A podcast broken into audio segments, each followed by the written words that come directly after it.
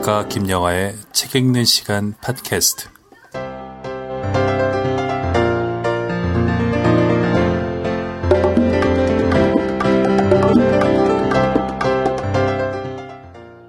안녕하세요. 어, 책 읽는 시간 팟캐스트를 진행하고 있는 어, 작가 김영화입니다. 그동안 잘 지내셨습니까?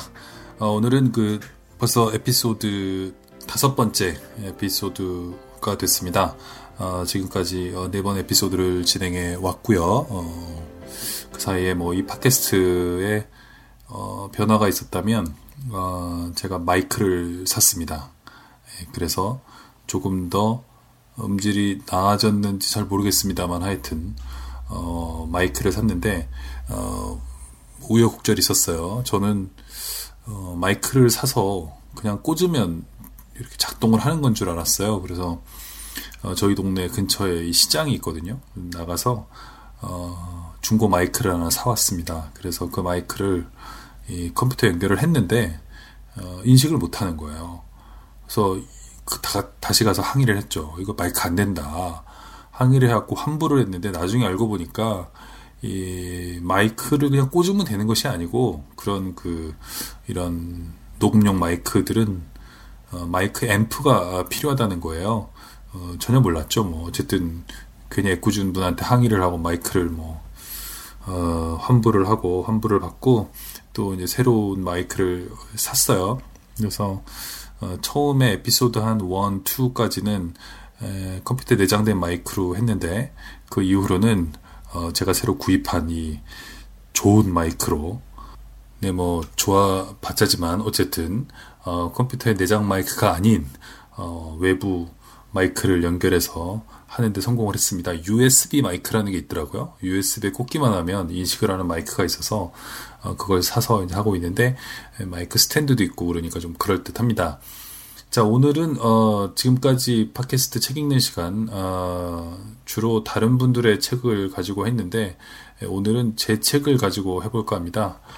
어, 원래 이책 어, 읽는 시간 팟캐스트를 구상했을 때는 어, 별 잡소리 없이 그냥 제 책을 처음부터 끝까지 읽으려고 했습니다.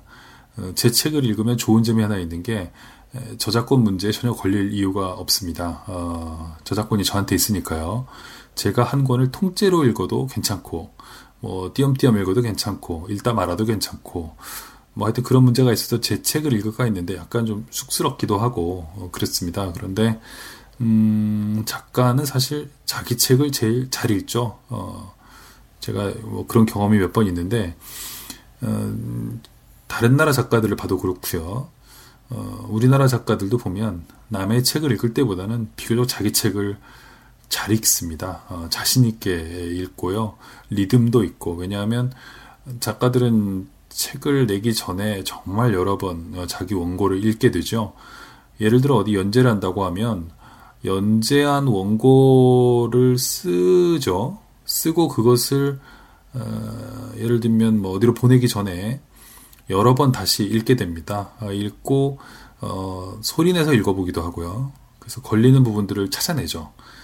계속 이제 그런 과정을 반복을 하는데 나중에 책이 묶일 때도 작가들은 다시 한번 읽어보게 되는데 보통은 뭐 네 번, 다섯 번, 열 번. 제 경우 같은 경우에는 완성된 원고를 한 스무 번 정도는 다시 읽어보게 되는 것 같아요. 그래서 뿐만 아니라 책이 나온 뒤에도 여러 번 작가들은 자기 책을 다시 읽는 경우가 많이 있습니다. 물론 안 읽는 작가들도 있더라고요. 책이 나오면 뒤도 안 돌아본다는 작가들도 있는데 저는 그렇지 않은 편입니다. 그래서 읽은 책을 거듭하여 다시 읽고 수정할 게 있으면 이제 판을 거듭할 때 중쇄를 한다고 그러죠. 어, 새로 낼 때 고치는 편이에요. 그래서 제 편집자들은 잘 알고 있죠. 제가 어, 책이 나온 지 1년 후에도 2년 후에도 가끔은 5년, 6년 후에도 어, 이 부분을 바꾸자 이렇게 얘기를 하죠. 어, 문장을 바꾸기도 하고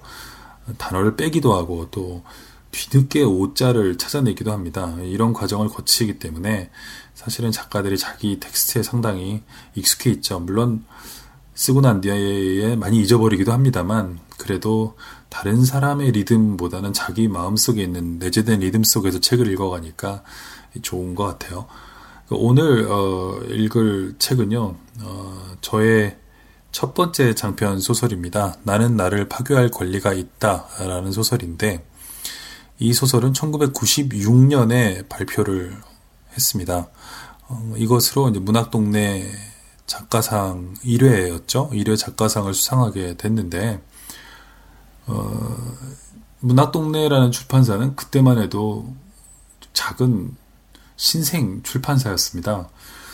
저도 이제 그 당시에는 뭐 신인이었고, 그래서 저는 문학을 전공하지 않았기 때문에 그 어떤 출판사가 좋은 출판사인지 뭐 이런 거 잘 알지를 못했어요. 그런데 그때 새로 생긴 개간지가 문학 동네였는데 1호를 보니까 창간호죠. 창 1호를 보니까 어 폰트도 좀 세련된 것 같고 편집위원들도 젊은 것 같고 어 뭐가 좋은 것 같더라고요. 그래서 음 여기 괜찮다라고 생각을 하고 있었는데 거기에서 좀뭐 공모를 한다 이런 얘기를 듣고 어, 원고를 한번 써서 보내봐야지 보내봐야지 하다가 그냥 시간이 흘러간 거예요. 그러다가 문득 정신을 차려 보니까 그 문학동네 작가상, 그때 이름은 신인 작가상이었는데, 어, 상금은 천만 원이었습니다. 그때로서는 큰 돈이었죠. 지금도 물론 큰 돈입니다만. 어, 그 공모 어, 일자가 한 달밖에 남지 않은 거예요. 지금도 기억이 납니다. 4월 30일인가가 마감이었는데, 어, 4월 1일까지 그냥 어, 뭘 쓰지? 그러고 이제 있었던 거예요. 집에서. 그러다가 정신이 번쩍 들어서 어, 소설을 쓰기 시작했어요. 갑자기 어떤 생각이 떠올랐는데, 아, 다른 사람의 이야기를 정말 진솔하게 들을 수 있는 사람은 누구일까? 그런 인물이 하나 필요하다라고 생각하고 집에 침대에 누워서 뒤굴거리고 있었는데, 아, 다른 사람의 자살을 도와주는 어, 인물이 있으면 좋겠다. 그런 인물에게 누군가가 자기 얘기를 다 털어놓지 않겠는가, 라는 생각을 하게 된 거예요. 그래서, 음, 그런 인물을 한번 생각해 봐야 돼. 그리고 생각이 났고, 또 그 인물에 대한 얘기를 한번 써봐야 되겠다고 앉아서 15일 만에, 어, 그 소설을 다 썼습니다. 초고를. 정말 미친 듯이 썼고, 15일 동안은 밖에 나가지도 않고, 어, 사람들도 만나지 않고, 전화도 끊고, 그랬어요. 그, 그러면서 15일 동안 썼더니 장편 소설 하나가 물론 좀 짧은 소설입니다만 끝이 났습니다. 쓸 때 대단히 좀 폭풍같이 썼던 그런 기억이 나는데요. 그래서 탁 탈고했을 때가 딱 초고를 딱 털었을 때가 4월 15일이었어요. 보름 정도 걸렸다고 생각을 했죠. 그리고서는 마감이 좀 남았기 때문에 좀 숨을 돌린 후에 어, 그걸 고쳤죠. 그때는 부모님 집에 살고 있을 때였어요.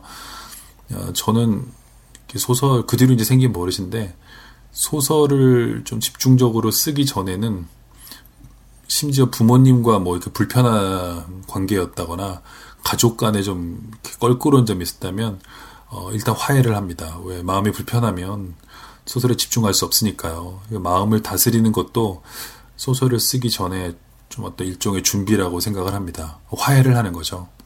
잘못했다 그러고 어, 그러고 나서 모든 신변을 정리하고 어, 소설을 쓰기 시작했습니다. 그게 이 소설인데 1996년에 썼는데 여전히 계속 꾸준히 에, 팔리고 있고요. 그런 걸 보고 이제 농담 삼아 출판사 편집자와 저는 이제 그런 농담도 하는데 어, 1년에 자기를 파괴하고 싶은 생각이 드는 그런 독자가 한 1, 2천 명은 꼭 있는 것 같다. 그런 생각도 합니다. 오늘 이제 이 소설 음, 생각하게 된 것은 또 에피소드가 하나 있어요. 그 에피소드에 대해서는 어, 지금 말씀드리죠. 아, 제가 지난 11월에 몇 달 전이죠. 중국 그 산동대학이라는 곳에 갔습니다.